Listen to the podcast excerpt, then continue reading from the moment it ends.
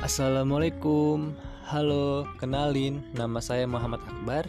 Kalian bisa panggil aku Akbar Abai Atau Bebas deh. Kalian mau panggil apa? Senyaman kalian aja ya. Oke Sebenarnya aku mau buat ini juga iseng-iseng aja sih Sharing-sharing gitu. Sama sekalian mau memenuhi uas mata kuliah Fikih Muamalah. Jadi ya udah kita tunggu next episode selanjutnya ya. Bye bye.